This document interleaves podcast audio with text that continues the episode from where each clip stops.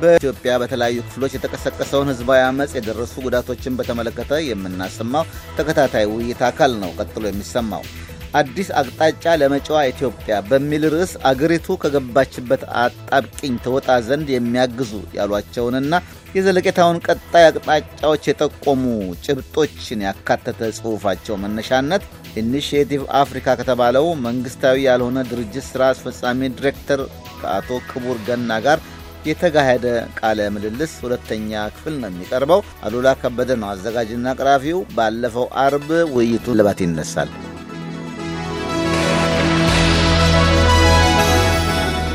አቶ ክቡር ቀደም ብሎ ያነሱት የችግሩን መሰረት በቅጡ መረዳት ወይም መገንዘብ ያሉት መጀመሪያ ላይ ይገኛል። ህገ መንግስቱ መመርመር፣ የጦር ሰራዊትና የጸጥታ ኃይሎች ወደ ካምፖቻቸው እንዲመለሱ ማድረግ፣ የህግ የበላይነት መከበር፣ በጎሳ ላይ ያተኮሩ ፓርቲዎች እንዳይበረታቱ፣ አዲስ ምርጫና የተሃድሶ እርምጃዎች አስፈላጊነት፣ ነጻ መገናኛ ብዙሀንና ብሎም የጎሳ ማንነትን ያላንጠለጠለ አዲስ የመታወቂያ ካርድ እንዲወጣ ወይም እንዲሰጥ እስከሚለው ድረስ ይሄዳሉ። ሁሉንም በዝርዝር በጥልቀት መመርመር አንችልምና እስኪ የህግ የበላይነት መከበር የሚለው ላይ እናትኮር። የብዙዎቹ ማሰሪያም ይመስላል፣ ተደጋግሞም ይነሳል። ፍትህ በእኩል ድርሻ ለዜጎች አልተሰጠም የሚለውን ጥያቄ ያቀፈ ይመስላል። አንድ ጥሩ አገር በህግ የበላይነት የሚመረኮዝ መሆን አለበት ይላሉ በጽሁፎ። እስኪ ፈታ ያድርጉት። እንግዲህ ከባህላችንም ስንነሳ በየወቅቱ የተቀመጡት መንግስታት ለህግ መከበር ከፍተኛ ቦታ ለመስጠት ሞክረዋል። ነገር ግን ሁሉም በየአቅጣጫው ትክክለኛ ፍትህ ለህዝብ በእኩል ደረጃ አቅርቧል የሚለው አጠያያቂ። አሁን በተለይ ባለንበት ወቅት መረጃ በሰከንድ ከአንድ ቦታ ወደ አንድ ቦታ ሊሄድ በሚችልበት ወቅት እነዚህ ክስተቶች በአንድ ሊታዩ በሚችሉበት ወቅት የፍትህ ጉዳይ ከሌላውም ጉዳይ በበለጠ መታየት ይኖርበታል። ይህ እንግዲህ በግለሰቡ ደረጃ ስንወስደው ነው። ግን ከግለሰቡም ደረጃ በፖለቲካም በኩል ስንወስደው ህግን የምንወስደው ለምሳሌ በፌዴራሊዝም ፌዴራል ውስጥ ያሉት መንግስታት ወይም ክልሎች እኩል ተሰሚነትም አላቸው ወይ? ህጉ ለሁሉም ባህሉን ጠብቆ ከባህል ጋር በተያያዘ መልኩ ክልል ውስጥ ሌላውን ሊጎዳ በማይችል መልኩ ሊካሄድ ይችል በሌላ በኩል ደግሞ universal የተባሉ ደንቦችን ደግሞ ይዞ ለሁሉም አንዱን ከአንዱ ሳያስበልጥ ሊሰጥ በሚችል መልኩ መቀመጥ መቻል አለበት። እንግዲህ ምንድን ነው መርሳት የሌለብን ማየትም ያለብን ነገር ምንድን ነው የኢትዮጵያ አሁን ያለው የመንግስት ስርዓት በእኔ አስተያየት እንዳው positive ም ለመሆን work in progress ነው ብዬ ነው የምገምተው። በሂደት ላይ ያለ ስራ ነው። ገና በሂደት ላይ ያለ ነው። በአንድ ሊያልቅ አይችልም። ወደፊትም እንደዚሁ እየተስተካከለ እየተስተካከለ መሄድ መቻል አለበታል። ለምሳሌ የህግ ፍትህን ነገር ስንወስድ የስልጣን ጉዳይ አለ። የዳኞች እውቀትና የዳኞች ችሎታ ከሀገሪቷ ኢኮኖሚ የምንበለው ከሀገሪቷም የፖለቲካ እድገት ጋር አብሮ መሄድ መቻል አለበት። አስተዳደሩን በዛ መልኩ መንቀሳቀስና ማደግም መቻል አለበት። የህዝብም እምነት እንደዚሁ በዚህ institution እንበለው በዚህም ድርጅት ውስጥ ማመንና አብሮ መጎልበት ያለበት ይመስለኛል እና በእኔ አስተያየት እነዚህ የጠቀስኳቸው አንዳንዶቹ ፈረንጆች ይላሉ perception ም ናቸው ሊሰጡ የሚችሉ ለህዝብ ሊሰጡ የሚችሉ ስሜቶችን ሊታዩ እና ህዝብ እዚህ ጋር ሄጄ ፍትህ አላገኝም ብሎ ካሰበና ካመነ ምንም እንኳን ያ ድርጅት ፍትህ ለመስጠት ችሎታ ማቀፍ እንዲኖረው የህዝብ አመኔታ ካልተጨመረበት ሊሰራ አይችልም። በዛ መልኩ መታየት መቻል አለበት። መልካም። ከተነሱት ዝርዝሮች ውስጥ አንድ ሌላ አንኳር ነጥብ እናንሳ። አቶ ክቡር የአዲስ ምርጫ አስፈላጊነትንና የተሃድሶ እርምጃዎችን ይጠቅሳሉ።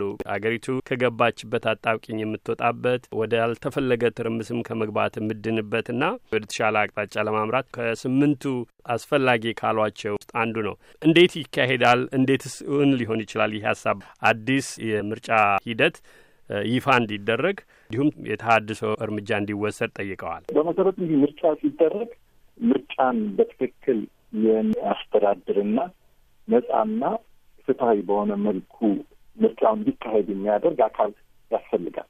አንዱ ይሄ ነው።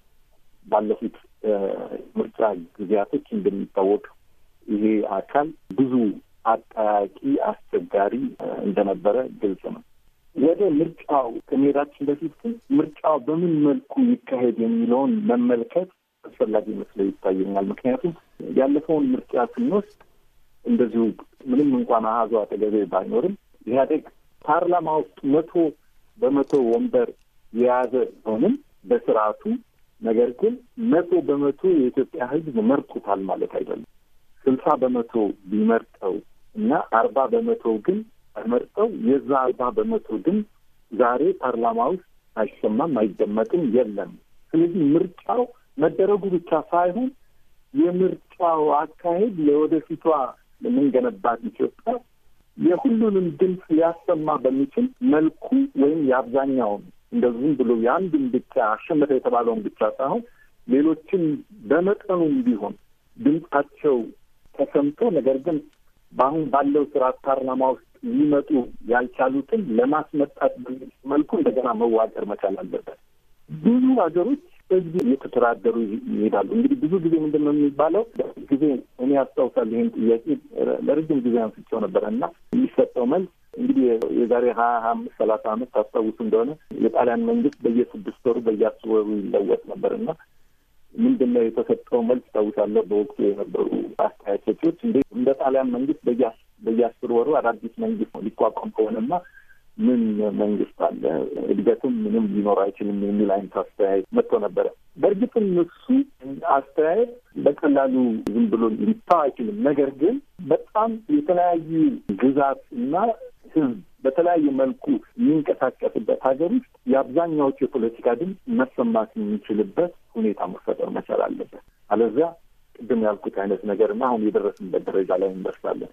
ያም ምርጫ የሚያመጣውም ችግር ካለ በሌላ በኩል ግን በሰላምና የፖለቲካ ስታቢሊቲ በመስጠት ሊተካ ስለሚችል ይሄ አስፈላጊነት መረሳት ወይም ደግሞ መተው ያለበት አይመስለኝም ብዬ አምናለሁ። አቶ ክቡር ስምንቱ ነጥቦች ምናልባትም ዘለግ ያለ ሰዓት ወስደን ይበልጥ እንድነጋገር ይጋብዛሉ። እዚህ ፕሮግራም ዋና ዓላማ አድማጮች በያሉበት እንዲነጋገሩ ያፈለቁትንም ሀሳብ ወደ አዎንታዊ የተሻለ ሁኔታ ወደሚፈጠር አዝማሚያ እንዴት ማምራት እንችላለን፣ ከመርፈዱ በፊት የባሰ ከትላንቱም የከፋ የሰዎች እልቂት የማይፈጸምበት ሁኔታ እንዴት ይፈጠራል የሚለው ነው እና በዚህ መነሻ ሌሎች የሚወያዩ ይመስለኛል።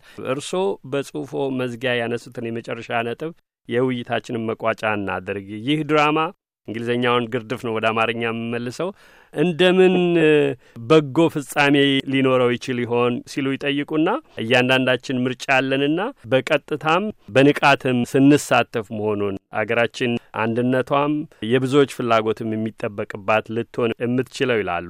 እናም የማህታማ ጋንዲን አንድ ጥቅስ ዛሬ የምናደርገው ለነገው ውጤት ወሳኝ ነው ካሉ በኋላ ምን ማድረግ ትፈልጋለህ ሲሉ ይጠይቃሉ አንባቢውን። ይሄ ጽሁፎ አንዱ ማሳያም ሊሆን ይችላል። እነኝም አውቄ ነው ይህን ጥያቄ የማነሳሎት። እርሶስ ምን ያደርጋሉ? እኔ አንዳንዴ አንዳንድ ሰዎች ምን አስተያየት ይሰጣሉ፣ የት ነበር እስከ ዛሬ የሚሉ አሉ። እኔ ሳየው ራሴን እውነትን በቂ አልሰራሁም ብዬ ነው የምገምተው።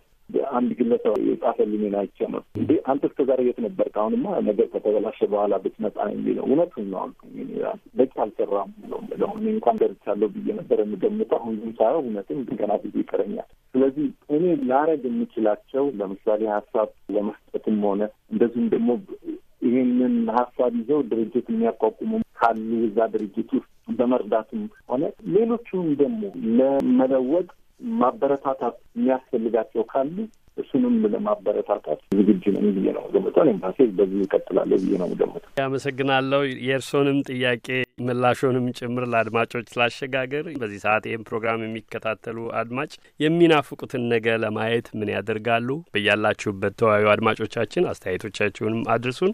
አቶ ክቡር ገና አዲስ ራዕይ ለአዲሲቱ ኢትዮጵያ በሚል በእንግሊዝኛ ጽፎ ያቀረቡትን በኢትዮጵያ ወቅታዊ ጉዳዮች ላይ ያተኮረ ጽሁፍ መነሻ በማድረግ ለሰጡኝ ቃለ ምልልስ ለጊዜው አመሰግናለሁ። መልሰን በሌላ ርዕስ እንደምናገኘው ተስፋ አድርጋለሁ። እግዜር ይስጥልኝ።